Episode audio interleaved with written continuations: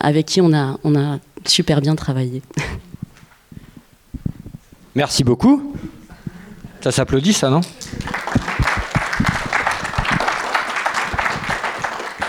Alors, bonjour à toutes et à tous, vous allez bien? Tout le monde a eu son petit café, ses petits croissants, tout ça? Ok, ça marche. Eh bah, tout d'abord, moi, je suis vraiment ravi d'être là. cette journée revêt une histoire un petit peu particulière pour moi, un caractère particulier, puisque je suis passé d'abord par la cape avant de débarquer. On a marché sur la bulle, du coup, la, boucle est un peu bouclée. Donc, ça fait beaucoup plaisir. Euh, du coup, le programme de la journée. Aujourd'hui, on va essayer de. Vous connaissez un petit peu, on a marché sur la bulle. Hein, J'ai pas besoin de vous refaire un historique de l'association, ça va. Il y a pas mal de têtes que je connais.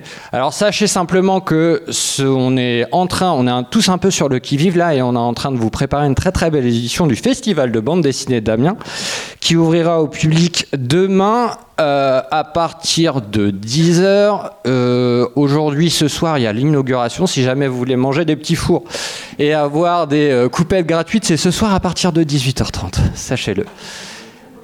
Du coup, euh, on a marché sur la bulle, on fait énormément de choses tout au long de l'année. Le rendez-vous, enfin les rendez-vous de la bande dessinée, c'est un petit peu la partie immergée de l'iceberg. Mais moi, par exemple, je suis médiateur au sein de l'association et en gros, on organise des rencontres tout au long de l'année avec des classes pour essayer de les faire lire de la bande dessinée ou alors d'en fabriquer avec eux.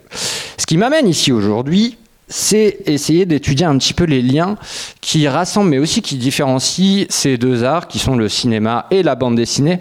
Et on a choisi quatre axes, quatre principaux axes. Alors il aurait pu en avoir énormément d'autres, mais on en a choisi quatre.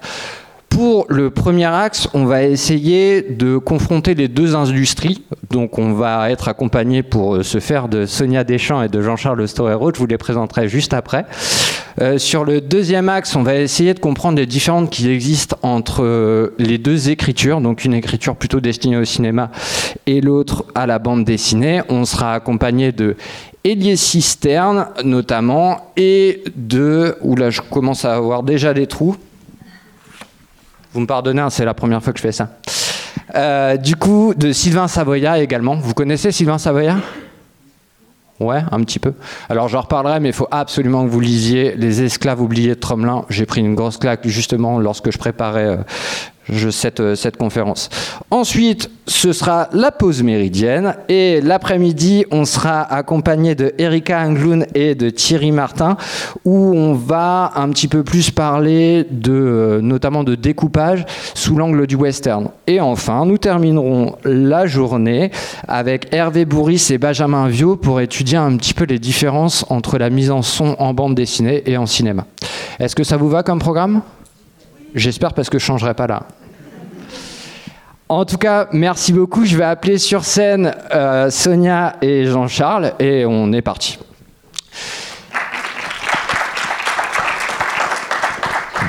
Merci beaucoup. Alors, d'un point de vue technique, nous n'avons que deux micros. Nous avons également des micros HF. Euh, N'hésitez pas à intervenir si jamais vous avez besoin de questions. Euh, je vous rappelle juste un truc. Moi, j'aime bien le côté sensible des expériences des gens. Du coup, on va certes aborder euh, plein de fois la théorie, mais ce qui m'intéresse aussi, c'est avoir des récits d'expérience, ce qui va être notamment hyper intéressant avec l'adaptation du Sommet des Dieux, notamment. Bonjour à tous les deux. Bonjour. Vous allez bien Oui. Très bien, merci. Alors du coup, j'ai, euh, on a le plaisir de recevoir Sonia Deschamps. Alors Sonia Deschamps, quand j'ai lu sa bio, je me suis dit waouh, mais quelle personne Mais t'as fait tellement de trucs dans ta vie, c'est un truc de fou. Euh, du coup, euh, je fais une bio, je lis un petit peu, vous m'arrêtez. Je, je, risque aussi de, de, de bafouiller, m'en voulez pas. Euh, Sonia Deschamps, donc tu as intégré à 20 ans déjà la rédaction d'Europe 1, tu m'arrêtes si je me trompe. Euh, tu as travaillé pendant 6 ans avant de rejoindre le Move. Ensuite, tu as été à la radio jeune de Radio France. Tu es une journaliste littéraire qui est passée par France Culture, notamment dans le Réveil culturel, La Dispute, Polar Plus, Piste Noire, le monde, ensuite Le Monde des ados, Le Cahier de la bande dessinée ou encore Casemat. Tu as initié notamment les jeudis de la bande dessinée au Centre Pompidou. Euh, tu es une autrice, tu as collaboré aussi avec Alain Cocor dans la revue dessinée. Euh, tu écrit des strips avec Clément Port pour Matin aux éditions d'Argo. Tu as publié euh, Sumographie avec David Prudhomme aux éditions Soleil. Euh, tu as également été engagé au sein de l'association La ZEP, la zone d'expression prioritaire, euh, pour laquelle tu as mené des ateliers d'écriture auprès des 12-25 ans. J'ai toujours bon? Tout bon. Trop bien. Et ensuite, de 2020 à 2023, tu as fait une petite aventure du côté d'Angoulême en étant co-directrice artistique du festival d'Angoulême. Euh, une aventure qui s'est terminée cette année. Et là, ton actu, c'est que tu as créé Virage Graphique, donc une collection chez Rivage. Quelle vie C'est incroyable. Et à tes côtés, on accueille également Jean-Charles Ostorero. Euh, producteur de cinéma et scénariste, donc notamment le producteur du Sommet des Dieux. Euh, donc Jean-Charles, après avoir fondé le groupe Mediactor, tu pourrais peut-être nous en dire deux mots, j'ai pas très bien compris ce que c'était encore. Tellement vieux, un, c'est pas moi qui l'ai fondé, j'ai ah. juste participé, et puis c'était dans une autre vie euh, qui ne concerne pas, qui concernait pas du tout l'animation, mais plutôt le cinéma publicitaire, donc on est un peu hors sujet. Quoi. Ok, ça C'est vieux, c'est vieux, hein, parce que moi j'ai créé Julien Film en 1989, donc c'était avant. J'allais y venir. Et euh, notamment pour, pour euh, Julian Film, tu as produit nombreux documentaires, fiction et animation pour Arte, Canal+, et France Télévisions. J'ai eu l'occasion de voir les Yaourts Mystiques, parce que euh, qui a eu énormément de, de, prix dans les festivals prestigieux, que je vous recommande d'ailleurs. qui est un court métrage qui met en scène un thriller avec des yaourts. Super intéressant. Non, mais en vrai, c'est cool. Dans un réfrigérateur. Dans un réfrigérateur, ouais. Avec de très belles lumières d'ailleurs. Très beau. Euh, donc tu es passionné d'alpinisme et de littérature de montagne depuis ton plus jeune âge et tu t'es lancé en 2003 dans le, un très très grand défi, c'est-à-dire l'adaptation du manga culte de Jiro Taniguchi, euh, adapté lui-même de, euh, du roman de Baku Ya, alors je suis désolé, Yume Makura. C'est à peu près ça? Ok, ça marche. C'est pas en 2003, hein, c'était 2003. Le... 2013. Ah, 2013, t'as dit, pardon. J'ai peut-être dit 2003. Mal entendu. Et voilà pour les présentations. Et bah, du coup, quelle carrière? Alors, comment ça s'est passé l'adaptation du Sommet des Dieux? Bien. Alors l'adaptation du Sommet des Dieux qui a euh, reçu de nombreux prix, notamment un César du meilleur film d'animation qui a été euh, en concours euh, pour le festival de Cannes, si je ne m'abuse, et qui a reçu un prix Lumière, je crois, en 2022 également. Mais, mais quelle aventure Oui, quelle aventure. Bon. Alors comment Je vais rajouter quelques références quand même, ben, parce que là je suis un peu ridicule avec mes références.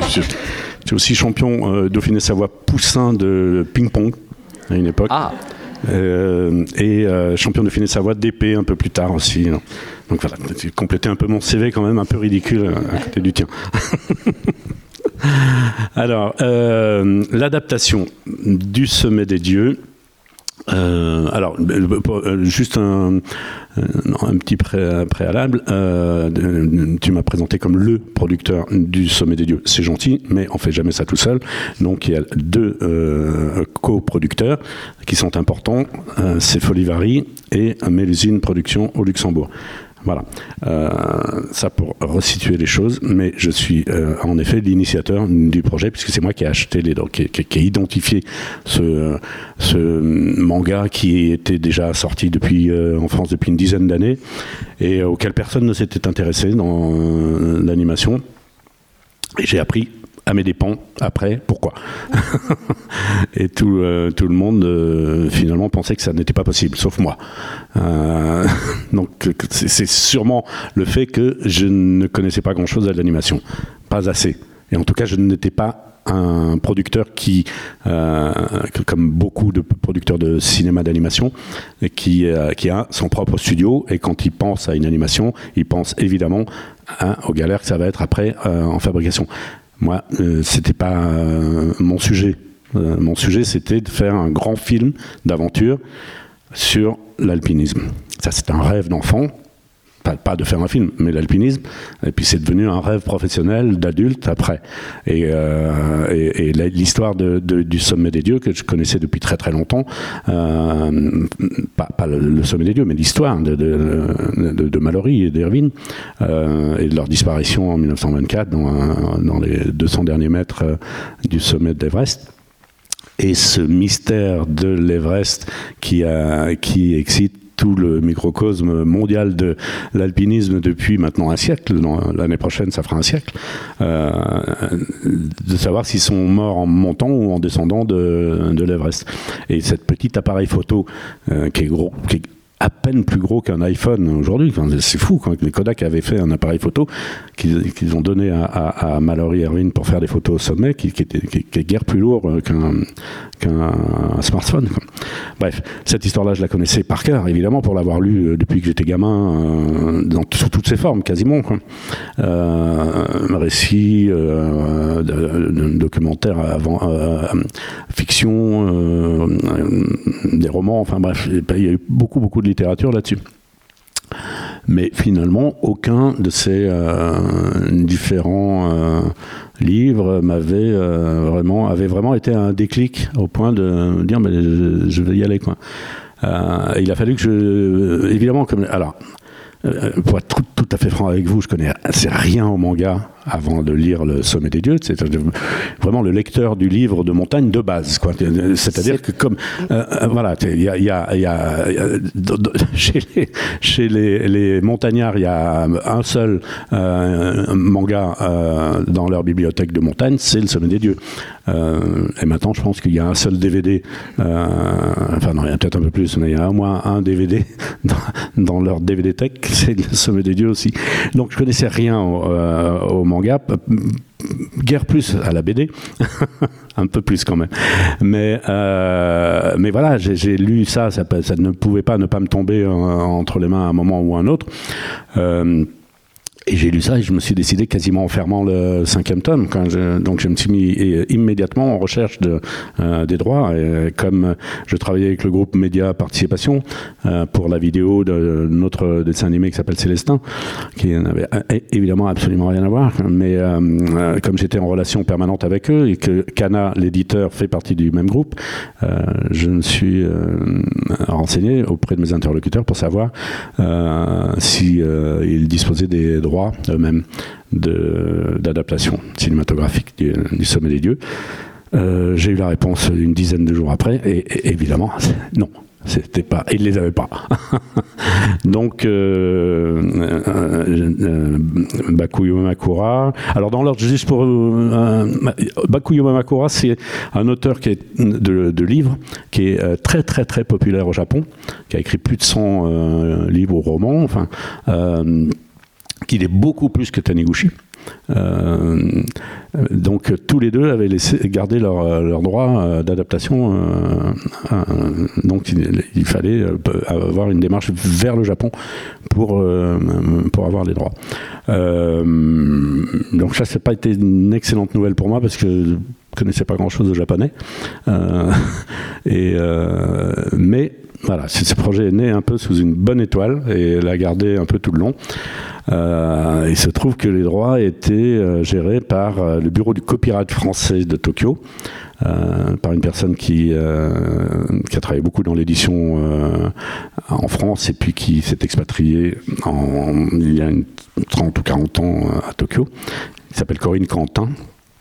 Et donc j'ai rencontré à plusieurs reprises Corinne, j'ai rencontré Tony Uchi et puis voilà, c'est ce qui fait qu'au bout de quelques mois, mais beaucoup, 6 ou 8 mois, euh, puisqu'il se trouve qu'il y avait aussi une, une, euh, société française qui, voulait acquérir les droits, mais pour en faire de la, euh, une série télé de, en prise de vue réelle. Euh.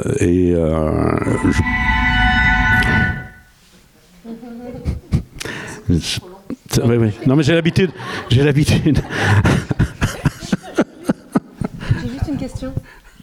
je juste j'ai une question parce que tu disais euh, j'avais très envie, c'était un rêve de faire un film sur l'alpinisme et je discutais hier euh, avec un, libraire qui me disait avoir déjà reçu la visite euh, de, producteurs venant dans la librairie demandant bah voilà est-ce que vous avez des bandes dessinées de genre qui vous le pensez pourraient faire des bonnes adaptations? Donc déjà il disait bah c'est un petit peu votre boulot mais mais tout ça pour dire tu disais c'était un rêve mais il fallait attendre que ce soit un livre à adapter. Tu ne t'es pas dit justement comme tu connaissais cette histoire ben, lançons-nous dans, dans, une création euh, originale, puisque, encore une fois, tu le disais, je connaissais par cœur ce, euh, ce, fait divers, en tout cas euh, cette histoire. pourquoi avoir attendu d'avoir ce coup de cœur pour un manga pour te lancer dans, le récit de cette aventure? Alors, bah, uniquement, la réponse est toute claire, c'est parce que justement c'était une, bande dessinée, enfin ou un manga, euh, et que c'est devenu très cinématographique. En plus, c'était Taniguchi, donc euh, euh, justement les, cadrages de Taniguchi dans ses plans, enfin dans ses, planches, a quelque chose de très très cinématographique, et que c'est devenu évident pour moi. Et, et, surtout, c'est devenu évident qu'il fallait raconter cette histoire en animation. et non pas en prise de vue réelle, et ça, je me suis fait, ça m'a été confirmé plus exactement à toutes les projections dans lesquelles j'ai rencontré des, qu'on appelle les summiters, c'est-à-dire les gens qui sont montés sur l'Everest ou sur d'autres sommets de plus de 8000 mètres et qui euh, m'ont tous dit, mais comment vous avez pu faire pour arriver à transmettre toutes les émotions que l'on peut ressentir, enfin les émotions à la fois physiques, mentales et psychiques, tout, euh, que l'on peut ressentir au-delà de 8000 mètres. Vous savez, le corps humain n'est pas fait pour vivre au-dessus de 7000 ou 7500 mètres. Euh, il est, fait pour y mourir. Quoi. il n'y a, a, plus d'oxygène, il n'y a plus rien. Le sang s'épaissit. Euh, donc, au moindre, au moindre pépin, c'est quasiment la mort assurée. Quoi. Et, eux ont très très bien identifié ce que devait ce film à l'animation. Ça leur permet, eux, de prendre une distance suffisante avec ce qu'ils voient. Euh, ce qui n'est pas le cas avec les, films en prise de vue réelle, c'est-à-dire qu'ils ont une tendance à rejeter ce qui montre leur quotidien ou, euh, ou les côtés un petit peu euh, entre guillemets pas très beaux de leur légende euh, quand ils sont au, plus mal euh, d'une ascension. Et, donc il y a dans l'animation ces 20-30% de liberté d'adaptation intellectuelle qui leur a permis de, rentrer complètement dans les personnages et dans cette histoire. Ce qu'ils rejettent avec le, la prise de vue réelle je fais juste une toute petite parenthèse parce que tu évoquais le fait que avec le manga, avec la bande dessinée, on se projetait immédiatement. Il y avait quelque chose justement de, très visuel. Et c'est drôle parce que euh, j'ai créé, tu le disais, une collection de bandes dessinées qui s'appelle Virage graphique. Et je reçois parfois des, scénarios qui ont été pensés d'abord euh, pour le cinéma. Et comme c'est compliqué de trouver les financements, de monter un film et ils se disent euh, bah, pourquoi pas en faire une bande dessinée, mais ils se disent aussi pourquoi pas en faire une bande dessinée qui peut-être tombera dans les mains d'un producteur ou qu'on pourra mettre dans les mains pour que quelqu'un puisse visualiser et projeter que oui, c'était une bonne histoire. Et c'est intéressant de voir comment est-ce que finalement certains voient la bande dessinée non pas forcément comme un aboutissement en soi, mais comme un moyen de créer l'envie. Après, c'est peut-être pas un très bon pari, mais en tout cas, c'est vrai que ça, je l'ai observé chez quelques-uns qui m'ont envoyé des, des projets. Voilà, c'était juste une parenthèse. Ça ne m'étonne pas, mais c'est encore plus difficile de monter un film d'animation euh, qu'un film de prise de vue réelle. Parce que c'est souvent beaucoup plus cher. Euh, c'est plus long. Et, c'est plus long, beaucoup plus long. Bah, parce que là, de 2013 à 2022, il faut s'accrocher quand même. Oui, c'est vrai. Bah, déjà, euh, il y a un truc qui change pas entre la prise de vue réelle et l'adaptation d'une bande dessinée, enfin en, en animation, c'est la la durée d'écriture du scénario. C'est-à-dire que tant qu'on n'a pas un bon scénario, ben, on le fait lire à personne. Et euh, là-dessus, il y avait quand même pas mal d'exigences euh, et puis pas mal de difficultés parce que euh, le Sommet des Dieux, c'est quand même plus de 2000 pages. Et euh, nous, on avait une heure et demie. Donc, euh, il faut, faire des choix drastiques. Il y avait, de quoi faire cinq bons films avec des axes totalement différents avec le, cette œuvre-là. Donc, ça a été très très long. On a mis quatre ans et demi pour écrire un scénario dont nous, étions satisfaits. Et on a finalement usé certains scénaristes et écœuré d'autres, dont Eri De Luca, même, qui avec qui j'avais commencé au tout début. Euh, qui, était, pour moi le, type euh, qu'il fallait pour ce film, euh, justement parce qu'on parlait du sommet des dieux, mais il était absolument pas. Il est très mystique, mais complètement athée. Et j'adore ce qu'il écrit à ces sujets-là. Et, en plus, il est montagnard, il connaissait les, endroits par cœur, etc. Mais il a toutes les qualités pour ça. Mais il a aussi un ou deux défauts, enfin, qui sont pas des défauts, qui font justement toutes les qualités de son œuvre. C'est-à-dire que c'est un grand solitaire, il travaille tout seul, 4 heures du matin, il se lève, je l'ai vu faire, donc je peux en témoigner. Comme un auteur de bande dessinée. Voilà.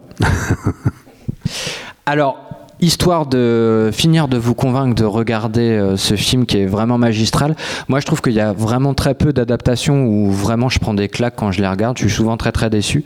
Il y a très très peu de films qui passent, euh, qui passent en film, je trouve enfin où, euh, euh, c'est encore mieux, ça propose autre chose. Et là, j'ai vraiment pris une claque, notamment dans ce que tu disais tout à l'heure sur, euh, sur ces moments de, de, gêne du corps, où je trouve que les métaphores sont magnifiques et ça révèle vraiment clairement le potentiel de, de du film d'animation. Du coup, ce que je vous propose de faire avant de nous attacher un petit peu plus particulièrement à essayer de comprendre les différences entre un producteur et un éditeur, et eh ben, c'est de regarder cette magnifique bande-annonce.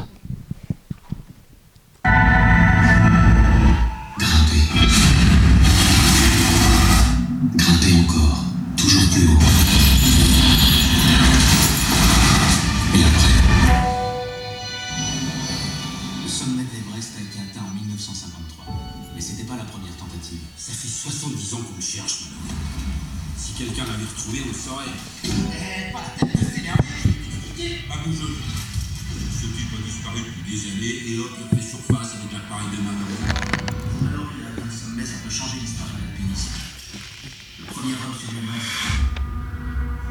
va laisser passer ça. Jamais Pâqueresse, jamais Elmo. Pourquoi vous cherchez à nous? Ce mec se planque. Mais à quoi tu joues?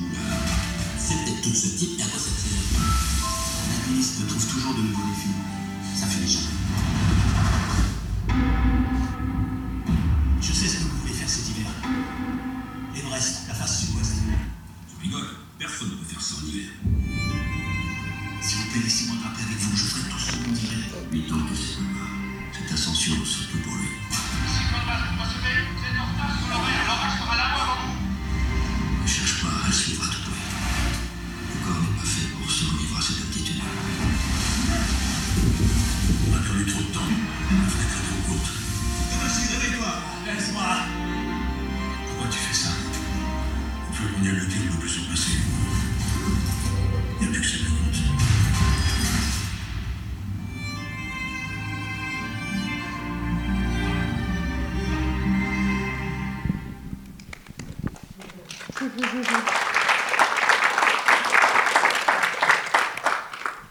Si vous l'avez pas encore vu, foncez. Hein. C'est vraiment un chef-d'œuvre.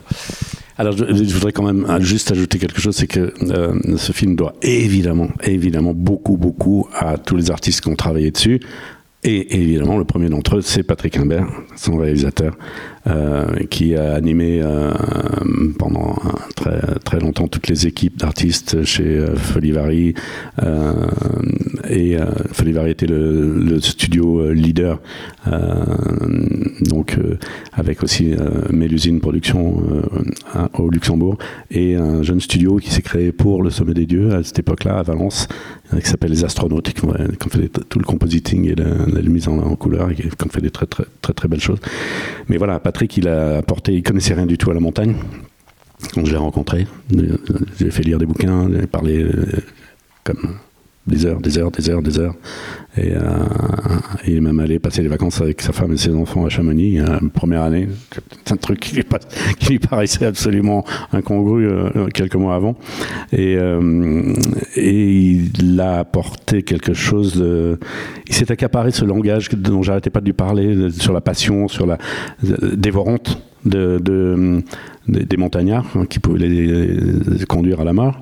Euh, euh, alors il a très bien compris ça, mais il, a jugé à, juste titre que c'était pas suffisant pour faire un film, euh, un grand film.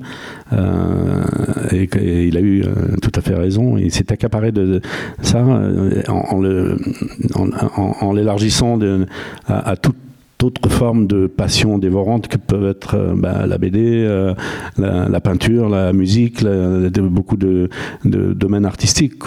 Euh, donc il en a fait quelque chose de finalement un film universel qui parle à tout le monde, alors que peut-être moi je n'aurais eu un regard que trop porté vers la, montagne. et ça, nous lui devons tous, les producteurs. Euh, et moi le premier, un, grand, grand salut. On a encore déjeuné ensemble avant-hier et, et c'est quelqu'un de, vraiment très bien. Très bien. On a hâte de le rencontrer du coup. Une prochaine peut-être. Et du coup, moi, sur le rôle euh, du, producteur, justement, là, c'est cette casquette-là qui m'intéresserait peut-être pour, pour voir un petit peu les différences qu'il peut y avoir entre le milieu du cinéma et celui de la bande dessinée c'est euh, bah, déjà l'équipe qui est nécessaire pour, euh, pour aboutir d'une telle œuvre. Donc on a, on a dit que c'était quasiment 10 ans de travail. Et euh, combien de personnes, comment ça se passe, et c'est quoi exactement le rôle du producteur? C'est quoi son métier en fait au producteur? Alors, euh, là, ça va être un peu, un peu, c'est un, sujet à débat. Quand on parle de producteurs euh, et de producteurs de, cinéma d'animation, euh, on entend beaucoup dire comme un slogan par tous les syndicats de, de, enfin les syndicats de, producteurs de films d'animation, il n'y en a pas tant que ça. Hein. Mais à chaque fois, on entend toujours ça comme un slogan. Le cinéma d'animation, c'est un cinéma comme les autres. Euh, sauf que le constat, il est totalement euh, indifférent. Si c'était ça, euh, bah, il n'y aurait pas que euh, entre 7 et 10 films par an d'animation qui seraient produits en France, alors qu'il y a 150 films de prise qui se produisent.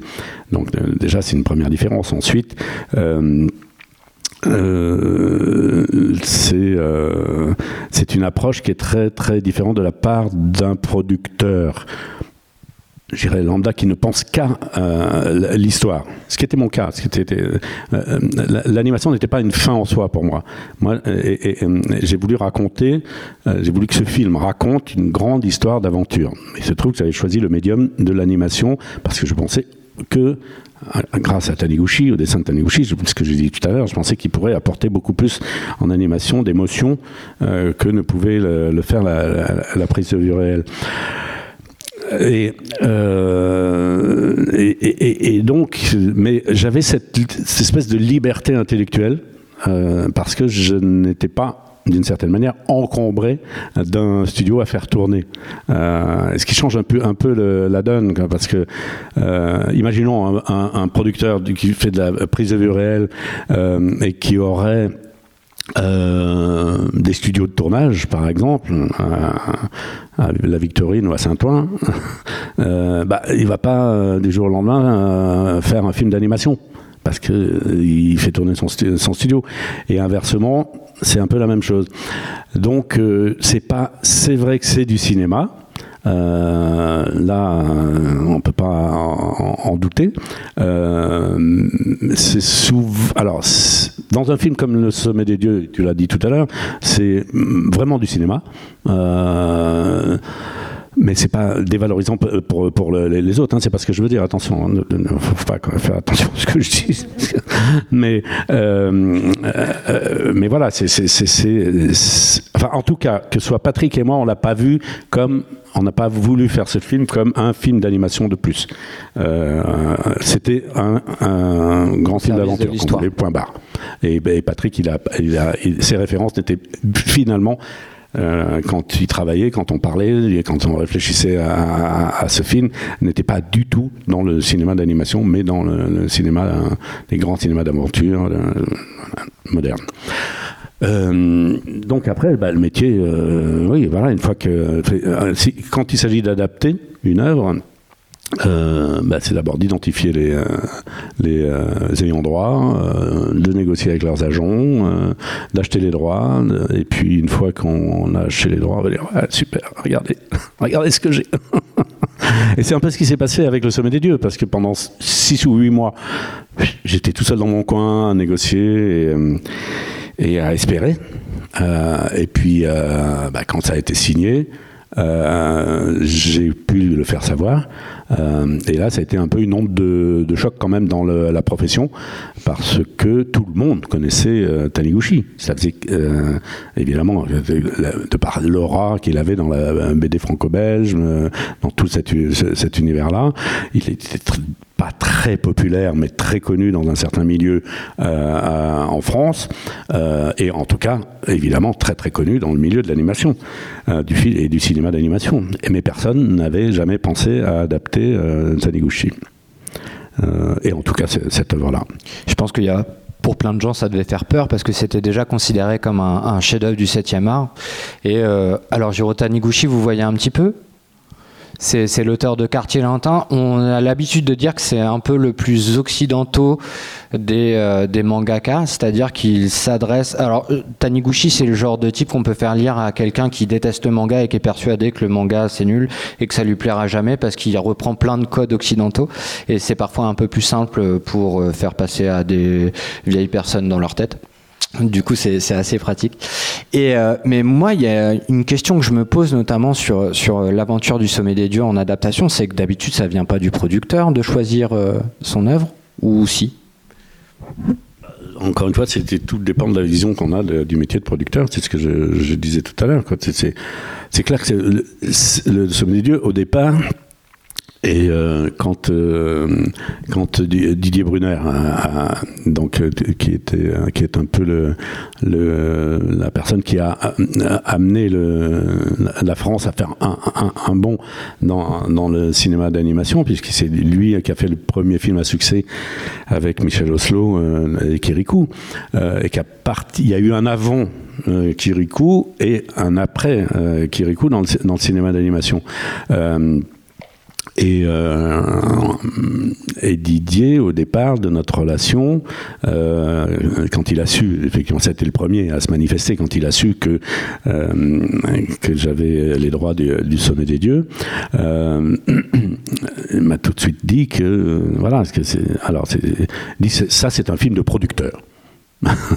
Il disait, pour moi, le vrai auteur du film, c'est toi. Mais non, parce qu'après, euh, voilà, le vrai auteur du film, c'est tous ceux qui écrivent, c'est tous ceux qui, euh, qui, euh, c'est surtout Patrick, c'est tous ceux qui dessinent derrière, etc., qui font la musique, et- etc., etc. Mais c'est vrai que quand on est producteur et qu'on a une passion qu'on a mis tout ce qu'il fallait pour que ce, rêve se réalise, y compris tout, quoi, vraiment tout, tout ce qu'on, euh, tout ce qu'on peut mettre psychologiquement et, parfois physiquement dans, euh, quand on sort de là complètement essoré au bout de, de 8 ou 9 ans, quoi. Euh, Bon, bah, évidemment que on va pas lâcher pour euh, deux minutes de musique qui nous plaisent pas ou un plan contre lequel on va se battre contre tout le monde, pour lequel on va se battre contre tout le monde pour qu'il soit maintenu, par exemple. Euh, donc, en ce sens-là, oui, c'est vrai que euh, c'est un, une vision du producteur qui n'est en effet pas euh, forcément très orthodoxe euh, euh, aujourd'hui en France, où on a surtout, mais bon, malgré tout, il y, en a quand même hein, qui, qui font des choix eux-mêmes d'acheter des œuvres et, qui ont très envie de les adapter. Il y je sais pas tout seul, hein, ça se saurait quand même. Mais c'est vrai qu'en tout cas dans le milieu de l'animation, c'est pas tout à fait comme ça que ça que ça que ça se passe. Et ce sont souvent des auteurs qui qui, qui développent des projets euh, et, euh, euh, et- qui les portent vers un, producteur. Et, qui sont plutôt, plutôt très très leaders artistiquement et, sur le plan narratif.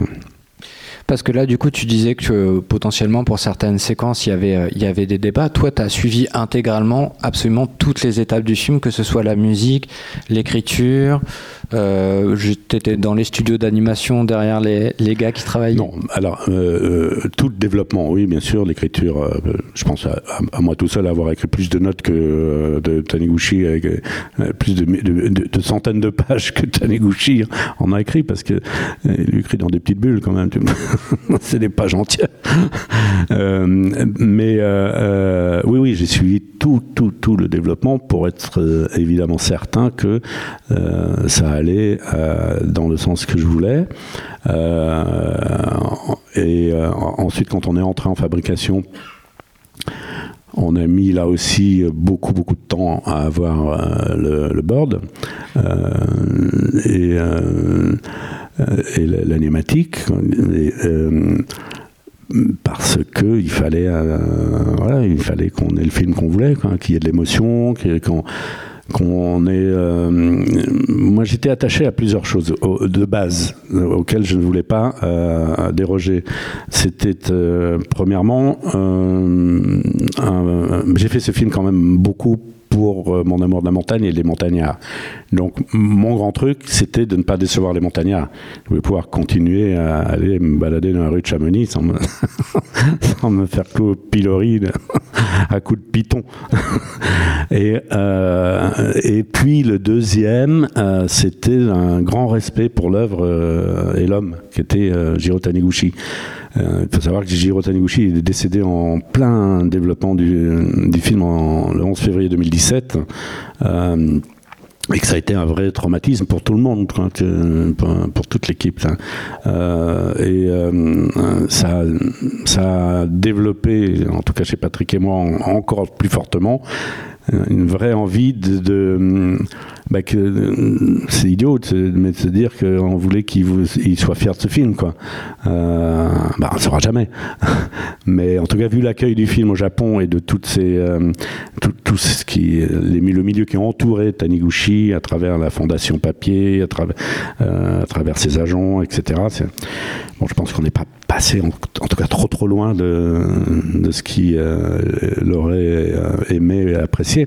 Après, on, ne peut rien évidemment savoir. Et je pense que euh, vivant, on n'aurait rien su de toute manière de son, de son sentiment par rapport euh, à ça, parce que c'était quelqu'un de tellement respectueux euh, de, l'œuvre des autres artistes, qu'à partir du moment où il nous a fait confiance en, cédant ses droits, euh, bah, il a, alors il a vu les tout premiers euh, développements graphiques, les, premières pistes de scénario, etc. Et, ça, ça lui, plaisait. Il, dit, enfin, il disait que ça lui plaisait, mais, mais il aurait jamais mis un, un je pense pas qu'il nous aurait mis des bâtons dans les roues sur quoi que ce soit. C'était, voilà, il avait fait confiance et il, il c'était quelqu'un d'extraordinaire, de, très très respectueux, très humble.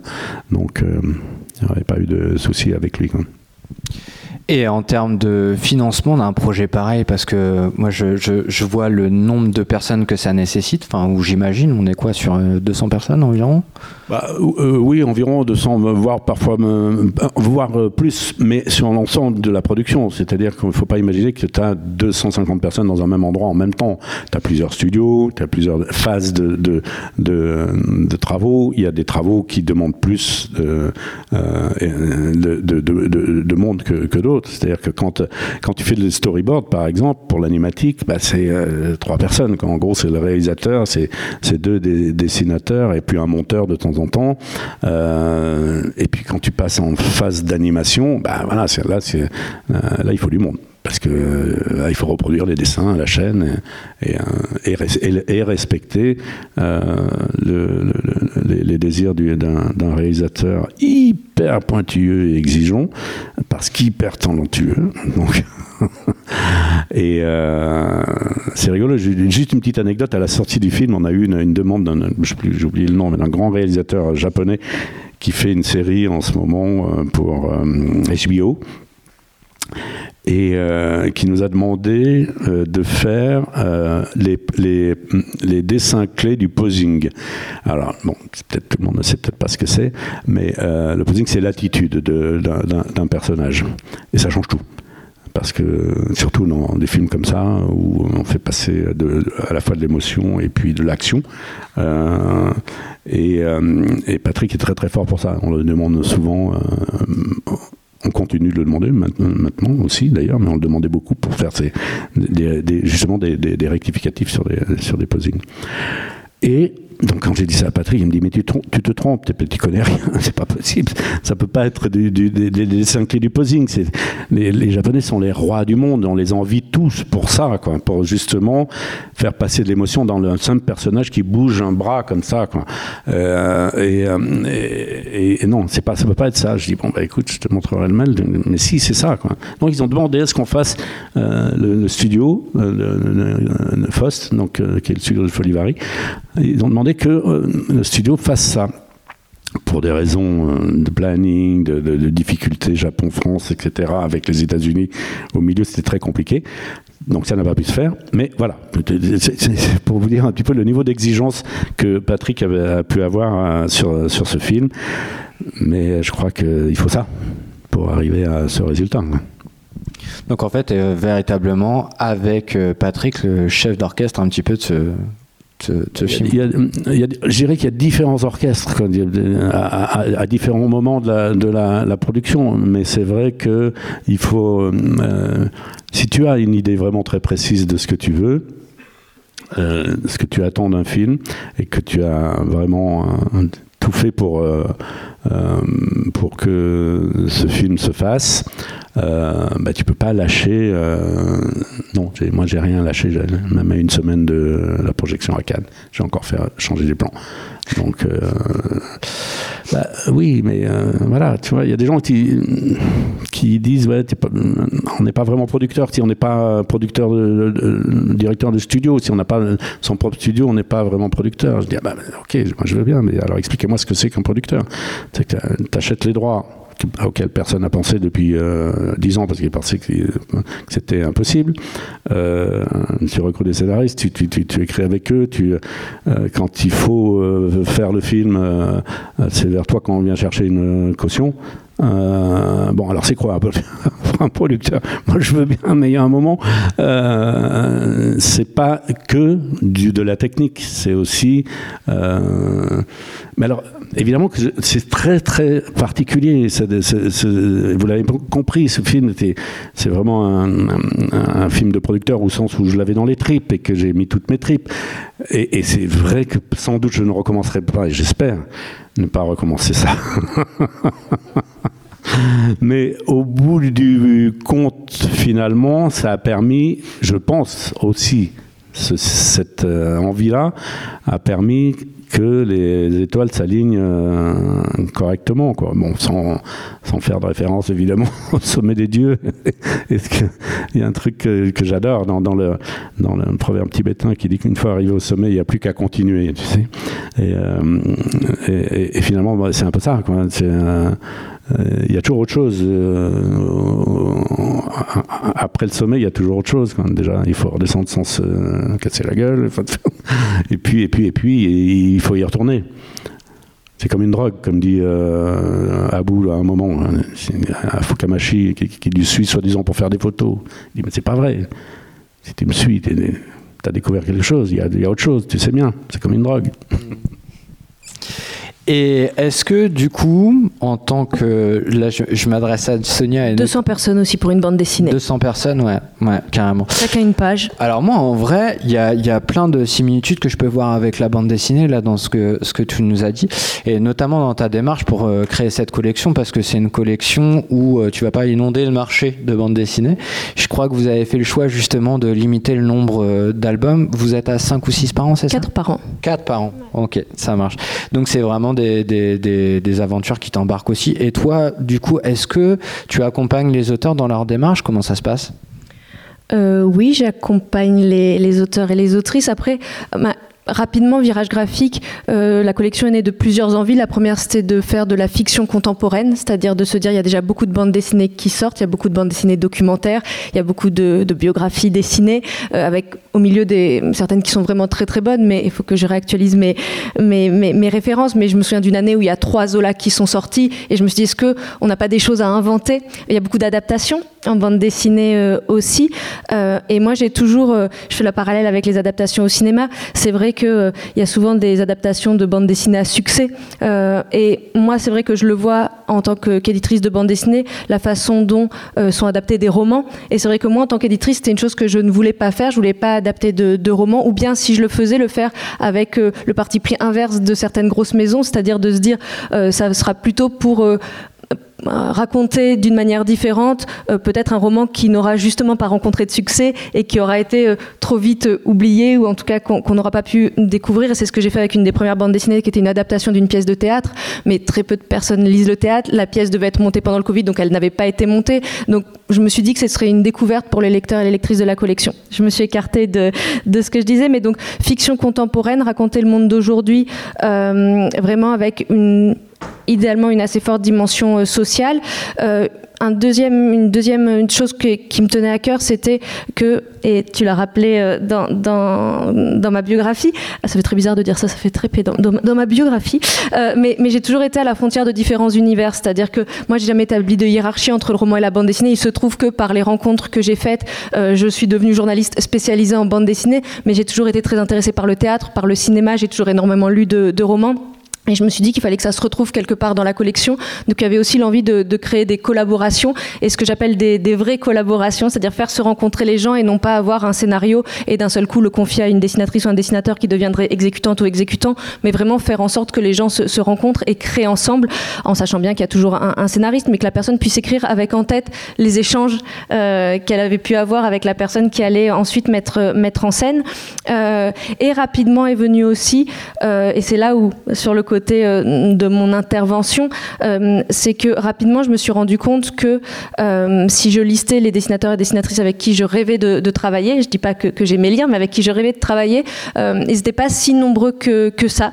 et je me suis dit, tu as un endroit, et puis généralement, enfin, moi je crois beaucoup à la fidélité dans, dans la création artistique. et donc, je me suis dit, qu'est-ce que je vais pas aller proposer à des dessinateurs et dessinatrices de faire avec moi ce qu'ils font déjà très bien avec un autre éditeur ou une autre éditrice. Et je me suis dit que j'étais un endroit où j'avais une chance absolument incroyable, qui était que on, pouvait créer la collection à plusieurs et que je pouvais accompagner des jeunes dessinateurs et dessinatrices dans la création de leurs premiers albums et qu'on allait comme ça grandir ensemble et que la collection allait être notre collection. Donc il y a une très forte dimension collective euh, dans cette collection. Et hum, J'en arrive à, ta question. Euh, comment est-ce que j'interviens? J'interviens de différentes façons. C'est-à-dire qu'il y a déjà le fait que, euh, bah, au début, il faut lancer une collection, donc les gens ne savent pas qu'elle existe, donc on ne reçoit pas de projet. Donc tous les projets, ce sont des projets que j'ai initiés. Euh, donc soit des gens que j'ai fait se rencontrer, soit des gens que j'ai pu repérer, notamment grâce aux réseaux sociaux et en regardant un petit peu les, contributions qui avaient été faites pour différents concours, le prix Raymond Leblanc, le, concours Jeune Talent Angoulême. J'ai été chercher un petit peu. Il y a un concours Jeune Talent aussi à Saint-Malo. Chercher un petit peu dans les archives pour trouver les planches de celles et ceux qui avaient participé. Euh, et donc vraiment, j'ai été à l'initiative, donc un peu comme, euh, comme une productrice, c'est-à-dire d'aller euh, chercher les talents pour les associer.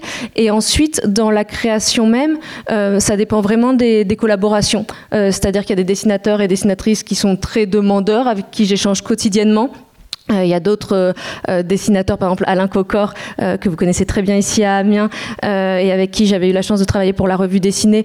Ben voilà, Alain, c'est on a un petit peu un, petit rythme qui est que tous les 30, toutes les 30 planches, on se fait un point et on ajuste les dialogues, on ajuste le, rythme. Donc, donc oui, j'interviens après tout en ayant tout à fait conscience que je ne suis pas la créatrice. et ce qui fait que généralement, il y a deux niveaux d'intervention quand je lis des, scénarios ou des découpages il y a l'intervention qui est ça, ça ne fonctionne pas. Donc là, faut trouver une solution.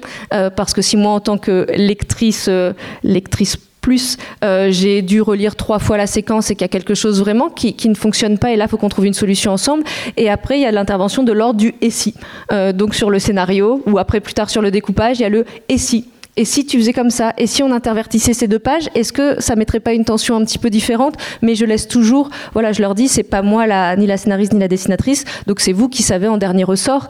Donc voilà, il y a ces deux niveaux d'intervention, euh, mais effectivement avec une structure beaucoup plus légère, c'est-à-dire qu'il y a un scénariste, un dessinateur, une dessinatrice, parfois une coloriste ou un coloriste, et voilà, et c'est tout. Et une graphiste après avec qui euh, je travaille sur, euh, sur la collection. Mais il y a quelque chose d'intéressant sur les liens entre. Je vais pas parler tellement du scénario parce que vous allez l'aborder dans les, dans les temps suivants, mais qui est que forcément il y a quelque chose d'un référentiel commun avec le cinéma. Et je me rends compte, là j'ai sorti une bande dessinée il y a quelques semaines, et que beaucoup de personnes, quand ils m'en parlent, m'en parlent ou bien même les libraires dans les petites notes qu'ils écrivent, qu'ils mettent sur les livres, avec des références de cinéma. C'est-à-dire, c'est euh, ah ben tiens, ça me fait penser à des dialogues Jaoui Bakri. Ah ben tiens, c'est un peu euh, du clapiche et du dépléchin. Euh, bon, ce qui sont des, enfin, on prend ces références-là, mais je trouve ça intéressant de voir que pour réussir à parler au plus grand nombre de de l'émotion et de ce qui ce qui ressort de la bande dessinée, ce sont des références de cinéma qui qui arrivent.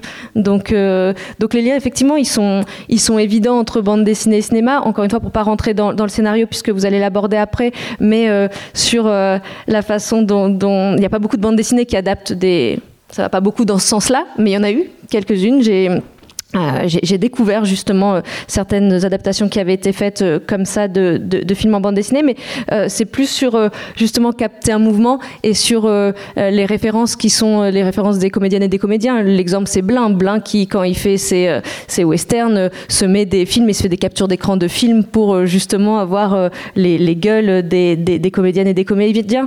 Donc c'est vrai que c'est hyper intéressant de voir comment ça va de, de l'un à l'autre et comment est-ce que et comment est-ce que malgré malgré tout, ça reste un rêve le cinéma. C'est-à-dire qu'on a beau, moi je trouve que la bande dessinée permet euh, justement une narration très différente et que euh, on peut jouer vraiment avec ce, médium et le tordre un petit peu dans, tous les sens.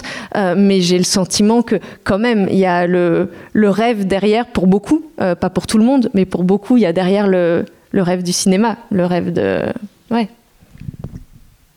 Tu veux dire pour beaucoup de tes auteurs ou autrices? Oui.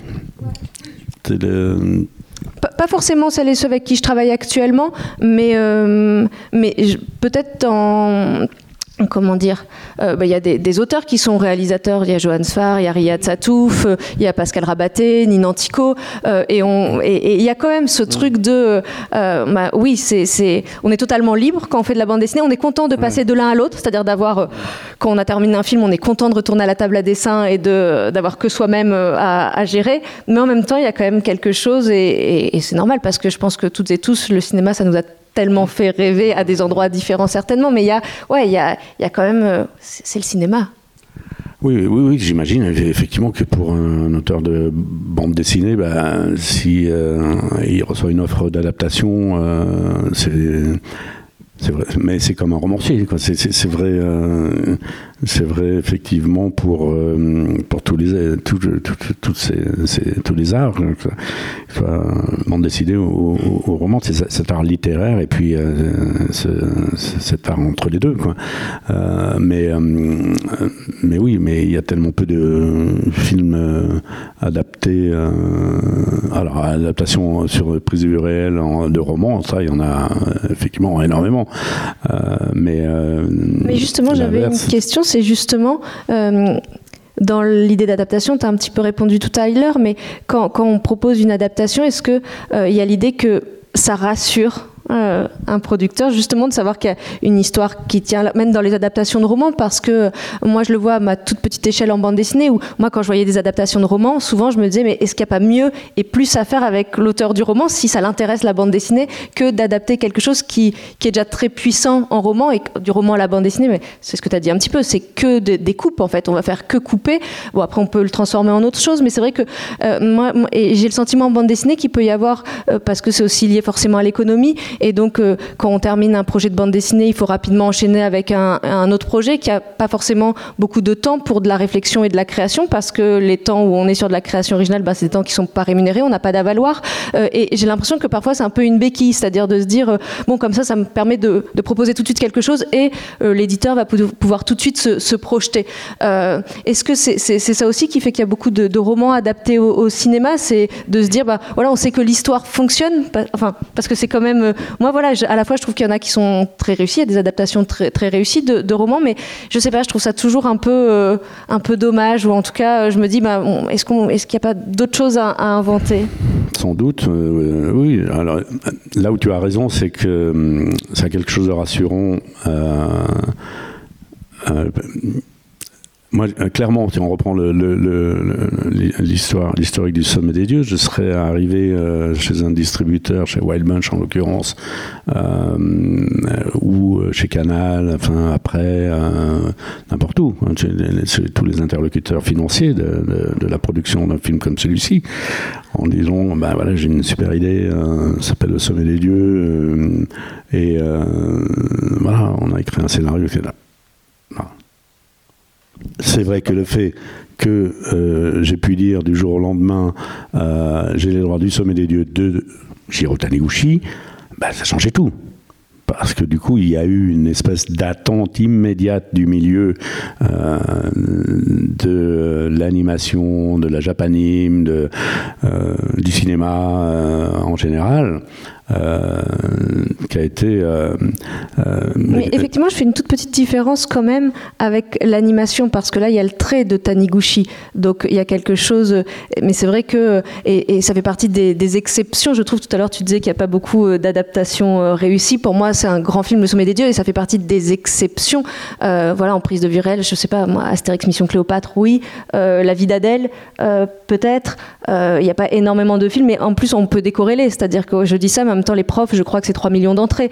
Donc, euh, donc, voilà, moi, c'est plus sur ces adaptations-là. Mais euh, donc voilà, c'était juste pour. Euh, c'était pas une remise en cause du tout de, de, ce projet en lui-même, mais c'est vrai que je me disais qu'est-ce qui rassure? Et effectivement, c'est ça qui, qui, rassure, qui peut rassurer bah, les gens qui financent. C'est ça Oui, oui, oui. Non, c'est ça, ça, aussi. C'est ça aussi, sachant que ça n'empêche pas de rater un film. De, de, la la pancarte Taniguchi n'est pas une assurance tout risque sur le succès du film, pas du tout. Euh, c'est juste que euh, euh, c'est juste qu'au départ, bah, ça ouvre des portes pour rencontrer les gens. Enfin, la première personne que j'ai rencontrée pour, sur le sur le, sommet des dieux, c'était au CNC, donc une personne qui s'occupait des, des productions, de l'aide aux productions et qui, euh, à qui j'avais envoyé un courrier en bonne et due forme pour lui expliquer euh, mon projet. Euh, et puis, donc, j'avais rendez-vous, je sais pas, un jour à 10h hein, dans son bureau. J'ai tapé à la porte, elle était en train de, je sais pas, faire, faire je sais plus quoi, et, de, elle avait le dos tourné. donc, elle ne s'est même pas retournée. Elle m'a dit alors c'est vous le fou qui voulez adapter Taniguchi en animation? Elle a bien dit en animation. Elle n'a pas dit euh, j'aurais voulu adapter le sommet des dieux en, prise de vue elle n'aurait pas dit ça. Alors là, euh, je me suis dit, bon, bah voilà, ça commence assez, assez fort, quoi. Mais bon, finalement, ça a conforté un petit peu mais, cette notion d'impossibilité d'adapter Taniguchi, euh, elle, euh, a poursuivi euh, longtemps ce, projet. Et encore l'été dernier, quand j'étais à Tokyo pour la sortie de la version japonaise du film, les gens de l'animation que j'ai pu rencontrer là-bas, m'ont tous dit la même chose. On n'a jamais pu toucher à ça parce que c'est quelque chose de presque sacré et qu'on sait que ce n'est pas possible. Euh, alors, évidemment qu'on savait que c'était pas possible avec Patrick. Patrick il a toujours dit, mais il s'agit pas de, faire un, copier-coller. Il y a même des gens qui nous ont dit, vous, allez le faire en noir et blanc. Mais non, pourquoi voulez qu'on fasse en noir et blanc? Enfin, pas non plus. Euh, c'est pas parce que Persepolis a marché il y a 15 ans en noir et blanc qu'il faut faire des films en noir et blanc. Mais euh, voilà, il y, a euh, eu, il faut, il faut tout adapter de toute façon, y compris le style de, de, de, de, de Taniguchi dans un projet comme celui-ci. L'essentiel étant de garder le message euh, générique que, que le film transmet, à la fois par d'autres, par la mise en scène, par le cadrage, par la musique, par le posing, voilà, l'émotion mais euh, par exemple au Japon, ils ne comprenaient pas pourquoi on a refait tous les personnages. Alors, euh, donc, euh, on, a obligé de leur expliquer que bah, si on prenait les personnages de Taniguchi, tous, et qu'on enlève les barbes et les cheveux, bah, grosso modo, on a, c'est comme des trucs dans les dans les vitrines avec les, les, mannequins, c'est tous les mêmes quoi. Et, et en, réalité, c'est ça. Euh, il faut aller tellement vite en, parce que le Sommet des Dieux, ça a commencé à sortir dans une revue euh, hebdomadaire là-bas. Euh, et nous, au cinéma, on est bien obligé d'avoir que le public identifie à la fois physiquement et le caractère des personnages très vite, en 10 minutes. Donc si tu leur proposes le même personnage et qu'ils soient obligés de réfléchir à qui est qui, ben, c'est foutu quoi. Mais moi, ce que je trouve absolument incroyable avec le sommet des dieux, c'est que vous avez réussi, alors vous, euh, l'équipe et toi, euh, à suffisamment vous détacher de l'œuvre originale pour mieux la révéler en quelque sorte et vraiment la digérer en tant que film d'animation. Parce qu'en fait ce que je trouve assez incroyable c'est que moi quand je regarde le film ben, je vois plus le manga alors que bah, c'est le manga, c'est la même histoire. Mais en fait, il y a quelque chose de l'émotion qui a en plus, enfin, notamment dans, ces passages absolument incroyables où il commence à manquer d'oxygène. Euh, si vous l'avez pas compris, j'ai adoré ce film, faut aller le voir, hein. absolument. Et, euh, et, du coup, je trouve que ça a dû nécessiter un travail absolument titanesque et vraiment merci parce que c'est quand même assez fou, hein, en vrai. Et euh, sur ce, je vais me dépêcher de retrouver une question. Ah oui, j'avais noté des trucs. Notamment sur les couleurs. Est-ce que vous êtes inspiré des œuvres qu'il avait déjà mis? Parce que Jiro Taniguchi est un de ces rares auteurs qui a aussi mis des œuvres en couleur. Un des rares auteurs japonais à faire aussi de la couleur. Vous êtes inspiré de ces couleurs des autres albums ou pas trop? Pas vraiment. Pas vraiment. Non, c'est surtout des aquarelles. Euh, c'est très, des tons très aquarelles quand il a fait par exemple le Venise pour, euh, pour la collection. Euh, non, c'est pas le Venise. Qui... Si, c'est Venise qui l'a fait pour la collection de, LVMH. Moi, je pensais à Montagne Sacrée, qu'il avait mis en couleur. Ouais.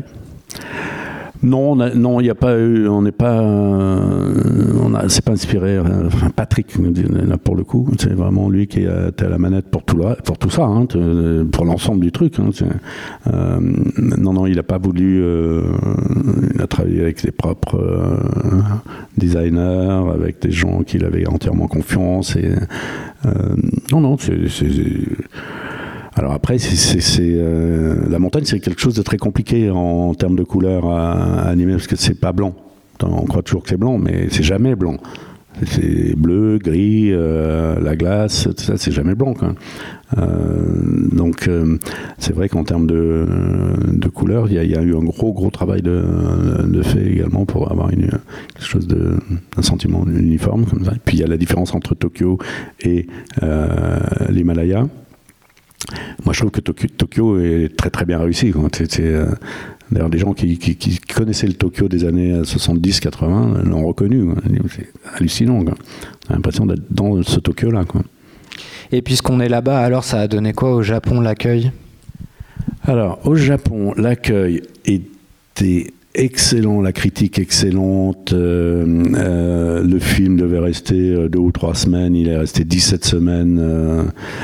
mais le Japon, c'est comme tous les marchés du monde.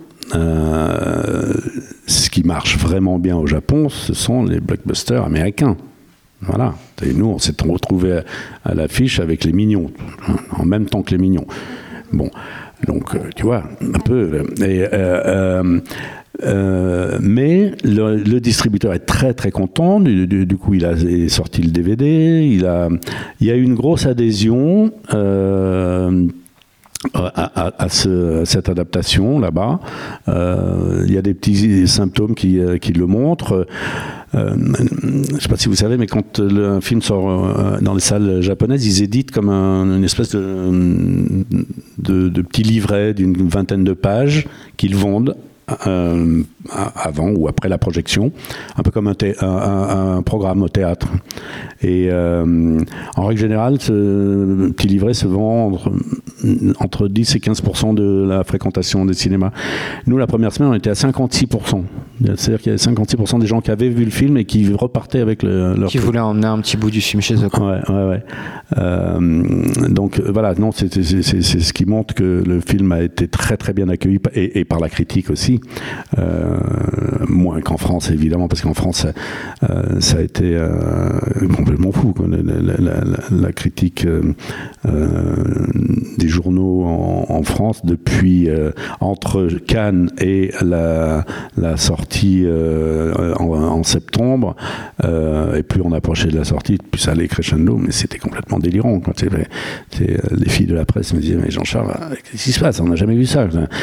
Deux pages complètes dans Libération pour un film, on a, ça fait dix ans qu'on n'a pas eu ça. Euh, Télérama, une heure au téléphone. Le type m'a appelé un jour chez moi, une heure au téléphone, Télérama. Alors que c'est pas des faciles. Et il était obligé de raccrocher en me disant, je suis vraiment navré, je, voudrais continuer. et, ça a été tout, tout, tout comme ça. Quoi. Donc, oui, voilà. On n'a qu'à dire que le sommet des dieux a été porté par une bonne étoile et que les orages sont maintenant derrière. Et ce, malgré qu'il s'agisse d'un film d'animation, parce que moi j'avais encore l'impression que le public euh, francophone, en tout cas une partie du public francophone, décriait peut-être encore un petit peu l'animation. Et j'imaginais qu'au Japon ça aurait été euh, plus facile parce que les Japonais euh, consomment du film d'animation depuis beaucoup plus longtemps que le public français. Oui, mais ils n'aiment pas l'animation européenne. Ah, ok. Ils sont très protectionnistes. C'est vrai aussi pour les bandes dessinées. Il y a quelques bandes dessinées qui sont traduites au Japon, mais c'est vraiment un tout, tout, tout petit coin dans les librairies. Et ouais, ouais, ils sont très, très protectionnistes. Bah, euh, oui, ils sont très protectionnistes et voilà, ils, vont vers les œuvres très très commerciales euh, américaines et puis euh, en, animation, bon, bah, ils ont quand même ce qu'il faut chez eux. Est-ce qu'ils ont vraiment besoin de l'animation européenne pour voir de beaux films d'animation? Je ne crois pas. D'ailleurs, on vient de voir le dernier film, comment il s'appelle, qui fait un carton chez eux. Très, très beau film, un très très beau film, enfin bref, qui est sorti il y a un mois environ. Suzume, voilà, merci Suzume. Euh, c'est très très beau. Euh, donc voilà, ils ont quand même ce qu'il faut euh, à la maison. Quant à, au public français, bah, voilà, c'est une des raisons aussi pour lesquelles je m'inscris en faux quand on, dit que le cinéma d'animation est un cinéma comme les autres. Il n'y a qu'à regarder effectivement le succès. Enfin, n'importe quel film de prise de vue réelle aurait eu la presse du sommet des dieux, bah, c'était un million d'entrées assuré. Bon, aujourd'hui, un film d'animation qui fait un million d'entrées en France, euh, s'il faut que ce soit un film pour enfants, qui sorte euh, et qui soit très très bien sorti, etc. Nous, on n'a pas eu une chance extraordinaire, c'est qu'on est sorti dans les tout premiers euh, après l'ouverture des salles. Donc euh, les gens n'étaient pas tous revenus au cinéma. Là aujourd'hui, oui, ils sont revenus en grand nombre et peut-être plus qu'avant, et tant mieux. C'est une, grande spécificité française, euh, heureusement. Euh, mais euh, voilà, c'est un film qui avait euh, dans le, comme dit le distributeur, il avait dans le ventre, euh, ouais, 600-700 000 entrées. Alors on, arrive à 300. Quoi. On, va, en faire plus maintenant parce que le film est rentré dans les systèmes collège et lycée pour euh, la rentrée prochaine. Donc ça, ça, peut faire 150 000 entrées de plus. Mais mais voilà, il n'était pas à la hauteur, en tout cas, euh, de la qualité du film et de euh, la presse qu'il a eue. Euh, donc c'est bien vrai que le cinéma d'animation euh, n'est pas encore, en tout cas ce cinéma, on va dire adulte, ado-adulte, quoi, n'est pas encore, n'a pas brisé toutes les toutes les, barrières. Mais tu vois ça comme une vraie distinction entre cinéma d'animation et cinéma de prise de vue réelle, ou une baisse d'influence des médias. Je fais le parallèle avec la bande dessinée. Euh, la bande dessinée, euh, il y a un certain nombre de titres qui ont une presse euh, dithyrambique et qui n'atteignent pas les 1500 livres vendus. Et en tout cas, moi, ce que, pour, pour avoir pas mal échangé à ce sujet, ce qu'on me dit, c'est qu'en littérature, à part la grande librairie et la matinale de France Inter, le reste, ça fait très plaisir à l'éditeur, ça fait très plaisir aux auteurs parce que bah, c'est une confirmation que, que ça a été lu et apprécié, que les gens y voient des qualités. Euh, mais en termes de vente, ça se, se, se ressent pas du tout. Donc je me posais si c'était le cas aussi euh, pour le cinéma. Est-ce qu'aujourd'hui la presse fait encore les entrées de cinéma, en tout cas une, partie, ou est-ce qu'il y a une baisse malgré tout euh, de cette influence? Est-ce que c'est mesurable totalement Mm, Alors après, euh, effectivement, il y a, aujourd'hui tellement d'autres euh, euh, médias, euh, notamment Internet, qui, peuvent euh, influencer le public pour aller au cinéma, que la presse. Euh, la grande presse, on va dire, soit quotidienne, magazine, etc., euh, a peut-être perdu de son influence. Mais il n'empêche que tout le monde va se battre euh, pour les, attachés de presse. Elles se battent pas pour avoir un écho sur un site internet, même si même si c'est un truc un peu influent. Ou alors il faut que ce soit quelque chose comme, je sais pas, sont très très euh, bon chez Tomato aux États-Unis là, qui, qui, qui Tomato, je sais pas comment, c'est met des notes. Euh, euh, Ten Tomato. Ouais, voilà. Euh, où là, on avait une très très bonne note. Enfin bref. Non, mais après, c'est Mais- la conjonction de, de plein de choses, mais c'est vrai qu'en bande dessinée, je trouve que ça a beaucoup évolué. Moi, j'ai travaillé à Europe 1, tu l'as rappelé, et j'ai travaillé dans une émission qui s'appelait C'est arrivé cette semaine, c'est arrivé demain, avec Dominique Souchier, et quand on recevait des auteurs, on pouvait voir en regardant le lendemain, de temps en temps, on regardait pour, sur les sites de vente, et on voyait que les titres étaient remontés, pas parmi les premiers, mais qu'il y avait vraiment une, une hausse, et c'était il y a il y a 15, non, il y a, ouais, il y a, plus de 10 ans. Et aujourd'hui, c'est beaucoup moins le cas. Et sur euh, euh, la collection, et je suis très heureuse, mais euh, il y a eu des pleines pages dans le Monde, des livres, des pleines pages dans le Figaro littéraire. On n'a pas vu tout de suite, dans, enfin, c'est pas la semaine suivante que d'un seul coup, il y, a, eu une, hausse spectaculaire, quoi. Oui, non, c'est vrai qu'il y a, euh, enfin, en littérature, il y a, des, des gens, enfin, qui sont quand un public euh, préacquis, comme Tesson par exemple, il sort un bouquin, Vargas sort un bouquin, bon, voilà, on sait que euh, ça va cartonner. C'est un peu pareil au cinéma. Alors. euh, Déjà, il faut savoir que c'est quand même public, le public qui va au cinéma, n'est pas majoritaire. Hein. Enfin, c'est- c'est pas non plus. alors, et, qu'en plus de ça, dans ce public qui va au cinéma, le public qui va voir un film d'animation, je mets à part l'animation pour enfants, les trucs de Noël, des fêtes, des vacances scolaires, etc. hein. Où là, c'est au contraire, ce sont des gens qui ne vont peut-être jamais au cinéma et qui y vont pour emmener leurs enfants. Euh, mais dans le public français du cinéma, et pourtant, il est important, on a la chance d'avoir encore des réseaux de salles euh, qui fonctionnent bien.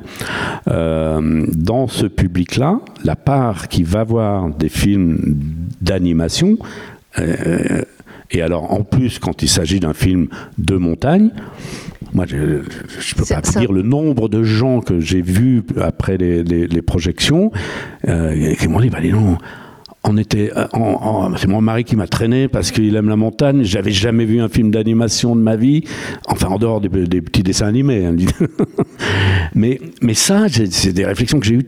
Je ne sais que je peux même plus dire combien de fois je l'ai eu. Et ça, c'est les gens qui le disaient, mais ceux qui le disaient pas, c'est encore bien plus grand. C'est un peu comme, même si ça a beaucoup évo- évolué, mais c'est un peu comme la bande dessinée par rapport à la, à la littérature, un petit peu, c'est-à-dire les a priori. Exactement, Et le... exactement. Ouais. Et c'est vrai que la, la- mais même euh, l'autre différence aussi encore entre le, cinéma d'animation et, le, cinéma de prise de vue réelle, qui, qui fait encore dire que on est encore loin euh, que le cinéma d'animation soit un, cinéma comme le, reste. C'est que les, quand on, euh, même un- le sommet des dieux, par exemple, il y a des gens, des, des, euh, euh, euh, cinémas, des programmateurs qui ne savaient pas comment le programmer. Euh, c'était pas, c'est un film un peu hybride. C'est pas, c'est exactement ce qu'on voulait. C'est- C'est-à-dire qu'on voulait que ce soit une espèce d'ovni dans le cinéma d'animation.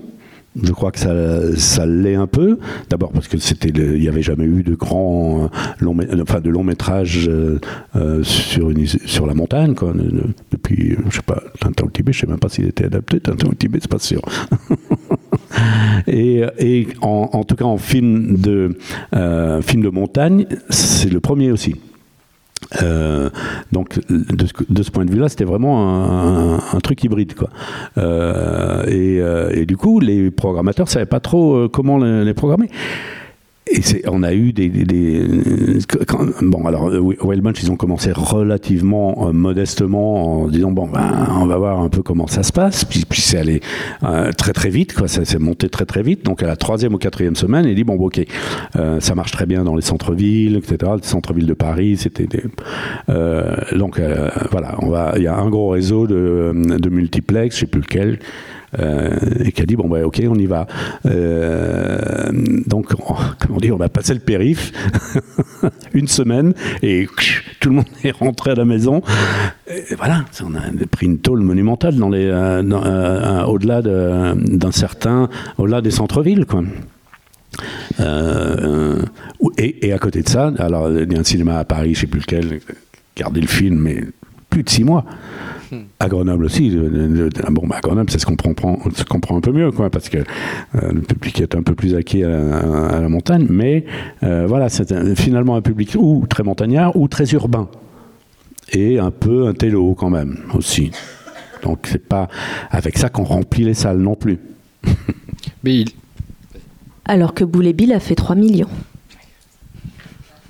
Lui. on peut pleurer. On peut pleurer. Mais euh, oui, du coup, il y a, enfin, le public et euh, surtout les, diffuseurs de films ont dû euh, en gros euh, être un peu moins frileux et euh, s'apercevoir qu'il avait un potentiel ce film. Ça me fait penser notamment à, à, Titeuf. Titeuf, ça a commencé comme ça. Les trois premiers tomes de Titeuf n'ont pas très bien marché. Et c'est à partir du moment où il y a eu de la pub autour de, de l'œuvre qu'il a. Et puis ça a été un succès, c'est un succès de cours d'école. Titeuf, c'est comme Mortel Adèle, c'est-à-dire que c'est euh, les enfants qui d'un seul coup l'ont vraiment pris et se le sont passés. Enfin, il y a vraiment quelque chose du phénomène. ouais. Et effectivement, après, faut faut laisser du temps. Et ça, c'est une chose que qu'on laisse de moins en moins le temps aux choses de s'installer et de, euh, de faire ses preuves. C'est-à-dire qu'on attend beaucoup euh, que ça fonctionne dès un premier tome et, euh, et c'est vrai qu'il y a une accélération comme ça du temps qui fait que, que, ouais, je pense qu'il faut effectivement du temps pour installer. Et quand on y croit, y croire à fond. Et puis, ouais, laisser le temps de découvrir, laisser le temps de trouver le, bon moyen de rentrer chez, chez les gens. Euh, et ouais, c'est pas forcément évident, mais effectivement, euh, c'est euh, ouais, c'est de succès. Mais l'économie, notamment, alors je suppose que dans le cinéma c'est pareil, mais l'économie de la bande dessinée, je trouve qu'elle est de plus en plus soumise à ça et c'est de plus en plus dommage parce qu'on n'a jamais eu autant de bandes dessinées qui sortent. on a 5000 œuvres par an, mais elles sont constamment tout le temps balayé par celle qui vient après. On n'a plus le temps de se poser. Et puis il y a quelque chose de l'ordre, et pour en avoir parlé avec des éditeurs de littérature générale, ils me disent que c'est la même chose, qu'il y a un fossé qui grandit de plus en plus entre euh, les, euh, Le Monde sans fin, 600 000 euh, ventes, et des titres qui se vendent à 200, 250, et qu'il y a de moins en moins des, des petits succès, c'est-à-dire des livres qui sont à l'équilibre, qui euh, rapportent un petit peu d'argent, qui sont aux alentours de, de 10 000. Et j'en avais discuté avec une, une, attachée presse qui était chez Dupuis avant et qui me disait, euh, il, y a, quelques années, enfin il y a, il y a 10 ans, euh, un premier tome d'une série qui commençait à 10 000 exemplaires, on se disait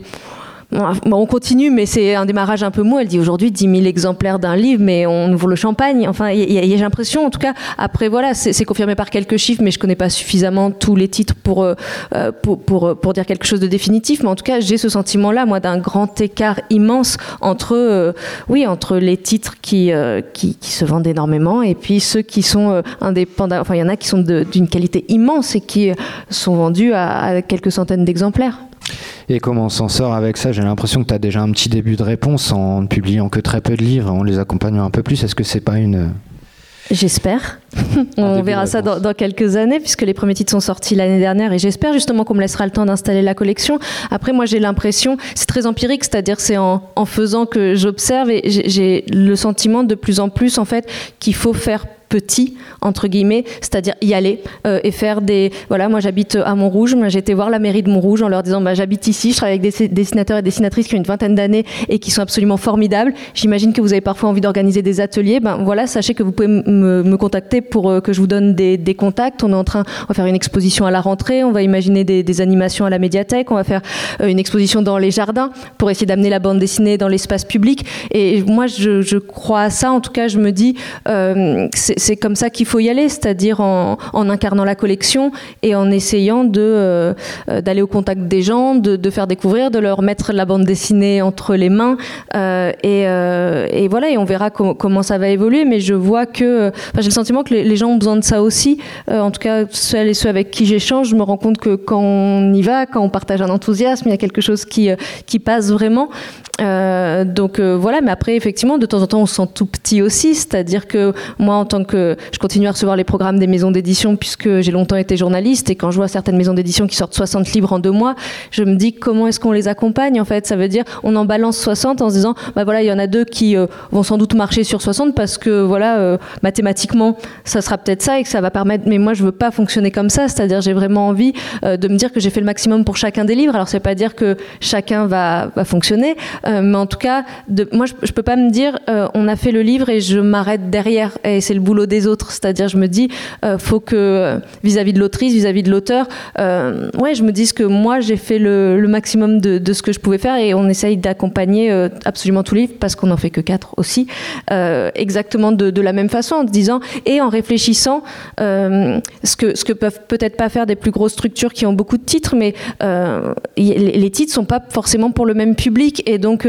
bien sûr que ça a un intérêt euh, de faire des envois presse et de euh, d'envoyer euh, la même newsletter et tout ça tous les libraires peut-être. Mais derrière, il faut se dire, ben voilà, à qui ça va toucher particulièrement. Et moi, j'essaye vraiment de faire ça en me disant, bah, ce titre-là, à qui est-ce que ça peut parler, à qui est-ce que ça peut plaire? Et je parlais des, chiffres.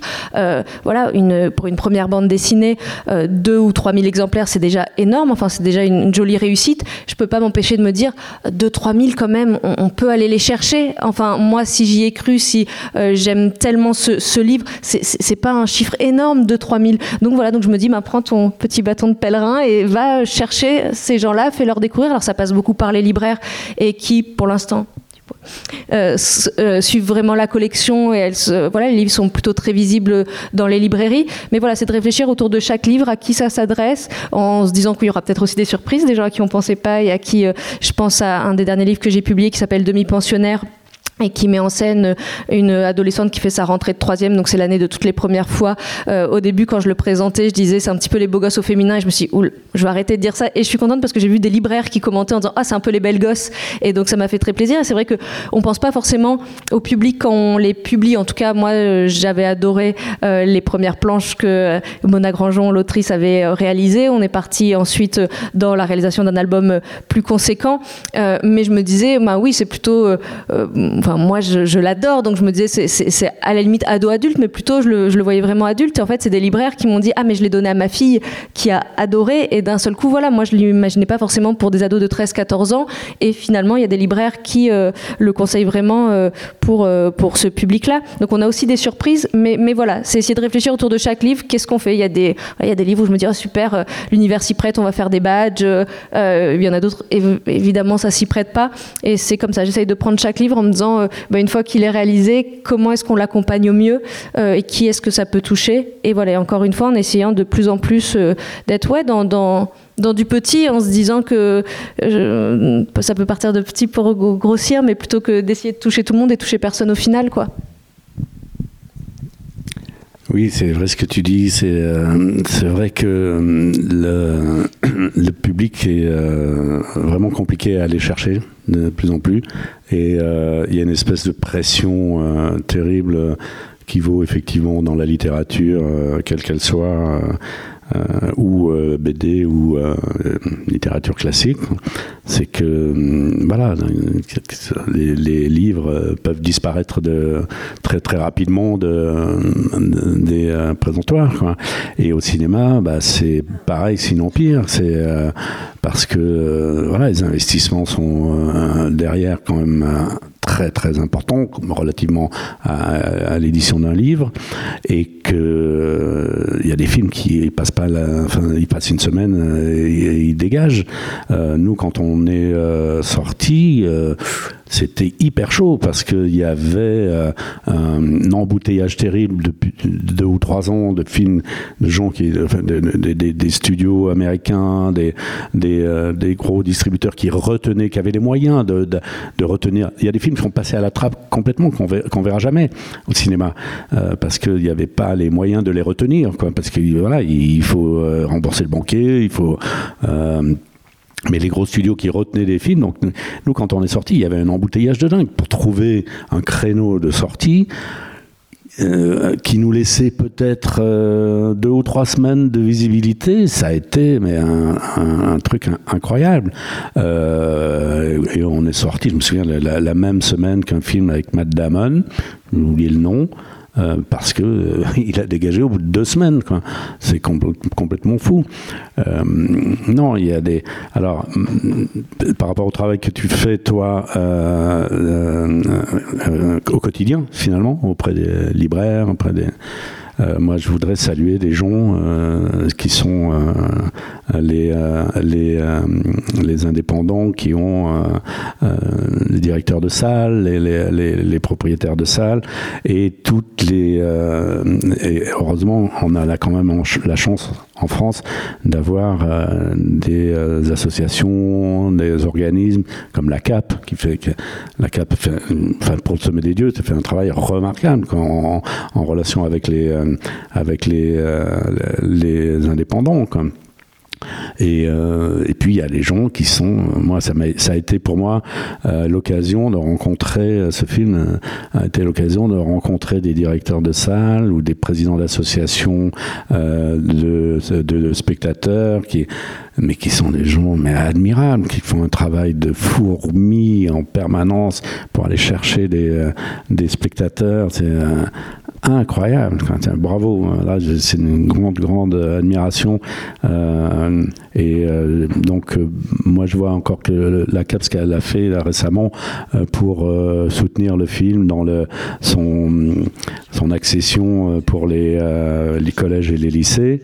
bon, bah, je sais que ce sont les gens de la CAP qui ont pesé de, de, tout leur poids, notamment à Grenoble, pour que ce film il n'y a pas de film habituellement dans deux catégories. C'est où il y a trois, quatre catégories hein, pour les petits, moyens, collège et lycée. Et, euh, là, il y a peut-être un film par an qui est sur deux, catégories. Nous, grâce à la CAP, on a été dans les collèges et dans les lycées.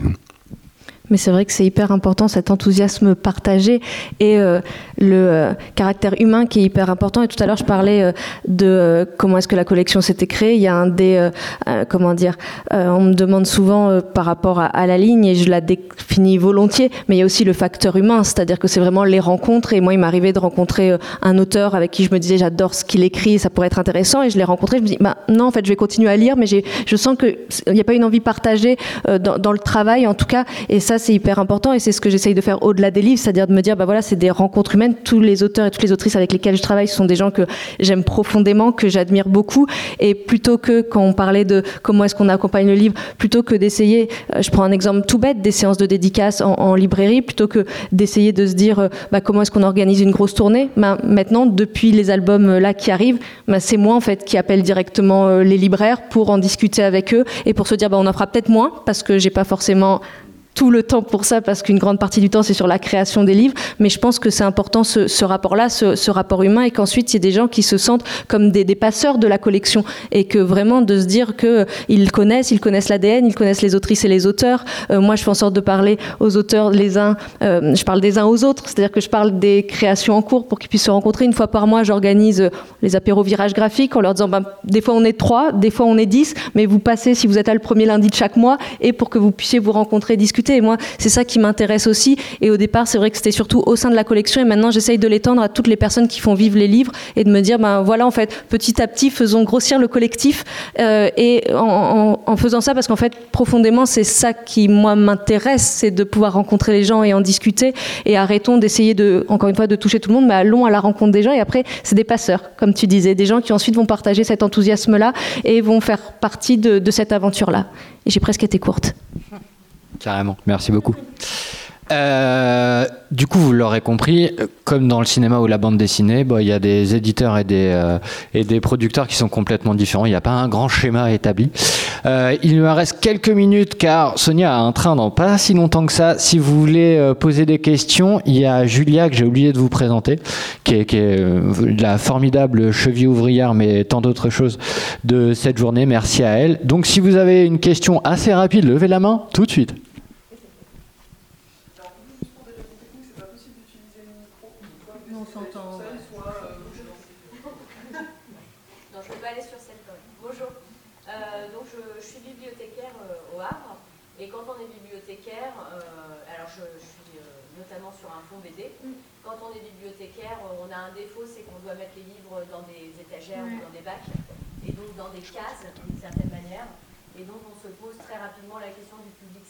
Vous l'avez un peu évoqué et je voulais du coup peut-être creuser un peu cette question avec vous.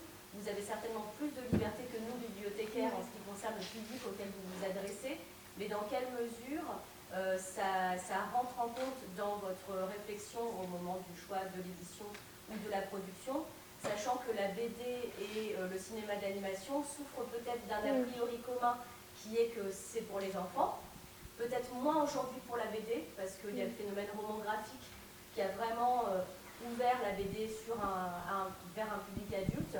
Je pense que pour le cinéma d'animation, il y a encore une grande partie du grand public pense que les dessins animés, c'est pour les enfants.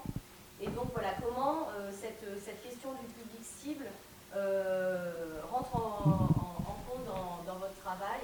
Vous parliez aussi du fait que là, le film est sélectionné pour des, des interventions en collège et lycée. Et donc voilà, c'est un public finalement qui, mm. c'est une très bonne chose, est assez élargi. Alors moi, je n'y pense pas au début. Alors euh, ce qui était clair, c'est que c'était pas une collection jeunesse, donc ça, je l'identifie assez rapidement. Après, les albums dont je parlais là, euh, il y en a trois en particulier, effectivement, où on s'est rendu compte qu'à partir de 13-14 ans, euh, les lectrices et lecteurs aimaient s'en emparer. On, on, le pense à partir du moment où ça arrive en bibliothèque et en librairie. Euh, moi, j'y pense pas au moment de, la création à qui ça va s'adresser. Je me dis juste, on a envie de raconter la meilleure histoire possible. Et je suis persuadée, euh, et ça a été justement, euh, et j'en suis très contente, les premiers titres, ça a été la démonstration de, ça, qu'une très bonne bande dessinée qui peut viser un public adolescent peut totalement plaire à un public, euh, à des lecteurs euh, adultes. Euh, c'est pas facile cette, question. Moi, quand j'étais journaliste, c'était une question qui se posait aussi beaucoup parce qu'on me demandait de mettre les tranches d'âge des livres desquels je, parlais et ça m'agaçait vraiment parce que et donc j'avais trouvé un petit subterfuge, voilà, qui est pas. Mais je mettais jamais une tranche d'âge, c'est-à-dire je mettais à partir de parce que pour moi c'est vraiment ça le, critère, c'est à partir de et même en jeunesse j'en fais pas, mais il y a des albums qui sont absolument géniaux qu'on prend plaisir euh, à lire en tant qu'adulte. Et donc moi, je suis vraiment partisane du à partir de plutôt que sur, euh, sur des tranches d'âge. Et après, et je sais pas si ça répond à la question, sans doute pas totalement, mais je me suis rendu compte, et y a, là, il y a des choses inconscientes à l'œuvre. C'est-à-dire que je me suis rendu compte grâce à une libraire qui a fait un commentaire sur une des bandes dessinées que j'ai publiées en disant euh, bravo virage graphique qui nous permet de découvrir des personnages ados parmi les plus intéressants de la bande dessinée aujourd'hui, ce qui au-delà de me faire très plaisir, m'a fait réaliser en fait que effectivement la plupart des personnages des bandes dessinées que je publie, et c'est vrai aussi pour celles qui vont arriver, sont des adolescents ou des jeunes adultes, ce que je n'avais pas forcément intellectualisé, c'est-à-dire que ce sont les récits vers lesquels j'ai été, euh, les récits qui m'ont touché, et c'est là où ça rejoint ce que tu disais tout à l'heure euh, de l'association LAZEP dans laquelle j'ai travaillé pendant 7 ans, la zone d'expression prioritaire, où en fait pendant 7 euh, ans j'ai fait des ateliers d'écriture avec les 12-25 ans, où l'idée c'était de leur faire écrire sur, sur eux-mêmes, de les rendre journalistes de leur propre vie, c'est-à-dire pas des écrits qui relevaient du journal intime, mais des récits à la première personne qui permettaient de raconter quelque chose euh, de leur réalité un bout du, monde et un bout de ce qu'étaient les jeunesses aujourd'hui. Et donc, quelque part, avec la bande dessinée aujourd'hui, je me suis rendu compte, mais a posteriori, une fois euh, quatre titres déjà publiés, que c'était la continuité totale de ce que je faisais déjà en fait euh, à travers cet engagement associatif donc ouais c'est pas évident je pense que c'est à la sensibilité à chaque fois des, en tout cas pour les titres que moi je publie, qui pour le coup sont clairement pas jeunesse, sont vraiment ados adultes. Euh, bah c'est à la, c'est, c'est, ouais, c'est à la discrétion, j'ai envie de dire, des libraires et des bibliothécaires. Il y a certains titres qui se retrouvent au rayon euh, jeunesse ado dans des librairies et qui se retrouvent au rayon adulte dans, dans d'autres. Euh, après, avec l'espoir, quand c'est dans l'un ou l'autre, que ce soit un partage aussi entre les, parents et, justement les plus jeunes lecteurs. C'est-à-dire que s'ils le prennent pour les plus jeunes, ils le lisent aussi. Non, c'est sûr, c'est pas évident le, fait d'être obligé de catégoriser. et c'est vrai qu'on a tendance en bande dessinée, ce que je comprends, c'est que quand il y a des personnages qui sont adolescents, ben, on le met dans, le rayon pour ados, alors que parfois c'est un petit peu plus compliqué que ça. et d'ailleurs, j'ai envoyé la bande dessinée demi-pensionnaire dont je vous parlais, qui est une année de troisième, donc avec toutes les premières fois. Et, je l'ai envoyé à un auteur que j'aime beaucoup, euh, que j'avais croisé déjà en, salon. Et je lui ai envoyé pour lui. Et comme il y a des dessins très ronds, très stylisés, il n'a même pas regardé le propos. Il s'est dit Ah, mais je vais le donner à mon fils de 8 ans. Et donc il m'a envoyé un message en me disant merci Sonia pour cette question dans la voiture. Papa, ça veut dire quoi bander? Et je lui ai dit bah c'est pas parce que c'est une bande dessinée, parce que c'est des dessins tout ronds, que c'était pour des petits, en fait. Il faut regarder de quoi ça parle. Mais voilà, effectivement, il y a encore un petit peu ça, de c'est de la bande dessinée, donc c'est euh, pour, euh, pour les enfants. Mais. Mais voilà, j'ai beaucoup de mal à répondre à cette question, mais j'avais déjà du mal à y répondre quand j'étais journaliste parce que moi j'ai toujours, euh, voilà, j'ai 35 ans aujourd'hui et je continue à lire des bandes dessinées pour ados que j'adore, donc j'ai un petit peu du mal avec cette catégorisation. Et je suis sûre que tu vas avoir une réponse beaucoup plus intelligente que moi. Hmm, je sais pas. En tout cas, il y a des enfants qui ont beaucoup de retard, apparemment. Euh, non, alors je, vous rassure, le, problème que vous avez pour euh, catégoriser les, euh, les, bandes dessinées, c'est une question qu'on se pose, mais immédiatement, et c'est une question stratégique. Euh, et si on, y répond mal, on peut euh, vraiment euh, passer à côté complètement. c'est vrai que voilà, le cinéma, comme la BD, comme la littérature, dans des catégories d'âge qui, viennent essentiellement aussi de la télévision. Euh, en, télévision, on a les tranches jeunesse, euh, le preschool, puis, le, puis le, familial, puis l'ado, adulte, etc. Euh, cinéma, c'est exactement la même chose et, euh, c'est exacerbé évidemment par euh, les enjeux financiers. Euh, et le seul truc et le premier, la première chose qu'on vous demande toujours, c'est quel public? donc là, sur un film comme Le Sommet des Dieux, c'est quand même très compliqué de répondre à ça. Euh, on sait évidemment qu'on va pas répondre euh, familial au sens euh, le plus large possible euh, et pour les enfants de moins de 7 ans. Euh, non. Euh, en revanche, on peut, euh, et aujourd'hui on le vérifie par le public qui, a, vu le, sommet des dieux jusqu'à maintenant, euh, et, la sélection qui a été faite pour les collèges. Donc, bah, collège, on rentre à, 11 ans, 10 ans, 11 ans, 12 ans. Donc voilà, c'est un film qui, peut être vu sans aucun problème à partir de 10 ans, ou même avant. mais comment le dire avec force euh, parce qu'il faut persuader euh, les, distributeurs euh, en face, les, chaînes, enfin les tous les financiers, qu'on a raison. Et, eux, pour le coup, on est les plus mal placés, nous, pour, pour, pour, pour les, les, convertir à cette idée-là, parce que c'est une idée fixe chez eux, quotidienne. C'est leur travail quotidien de dire ça, ça va là, ça, ça va là. Et vous ne ferez jamais euh, croire à un, directeur de chaîne ou un, un, distributeur que ce que vous lui vendez pour 7 euh, ans, si lui il est persuadé qu'on ne peut pas euh, emmener un enfant de moins de 13 ans voir ce film, vous pouvez lui raconter ce que vous voulez. Donc il n'aura pas vu le film et ce sera trop tard. Euh, il changera pas d'avis. Donc c'est vraiment une question euh, complexe et, déterminante. Nous, nous avions un petit peu euh, ciblé un public proche d'un film admirable euh, qui avait le même distributeur, euh, Bunch également, le film de Michael Dudoc de Witt, La Tortue Rouge.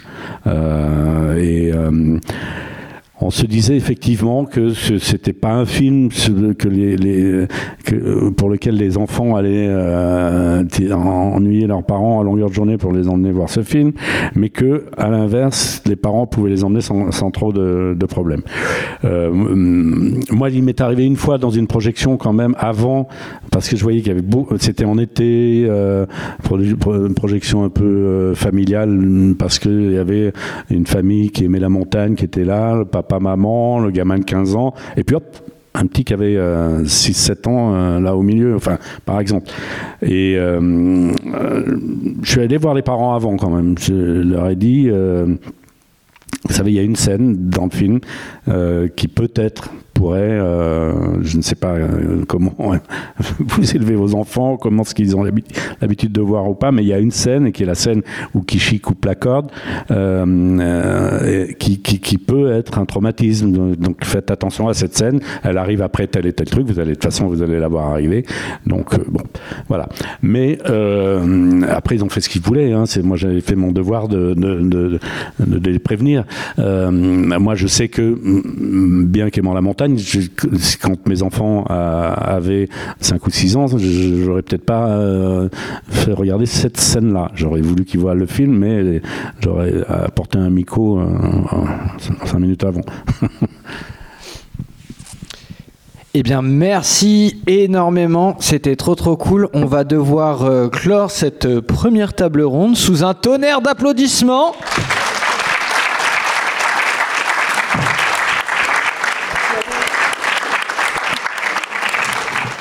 Alors, le temps d'aller euh, saluer mes nouveaux intervenants et de passer aux commodités. Et on se retrouve dans euh, trois minutes si ça vous va.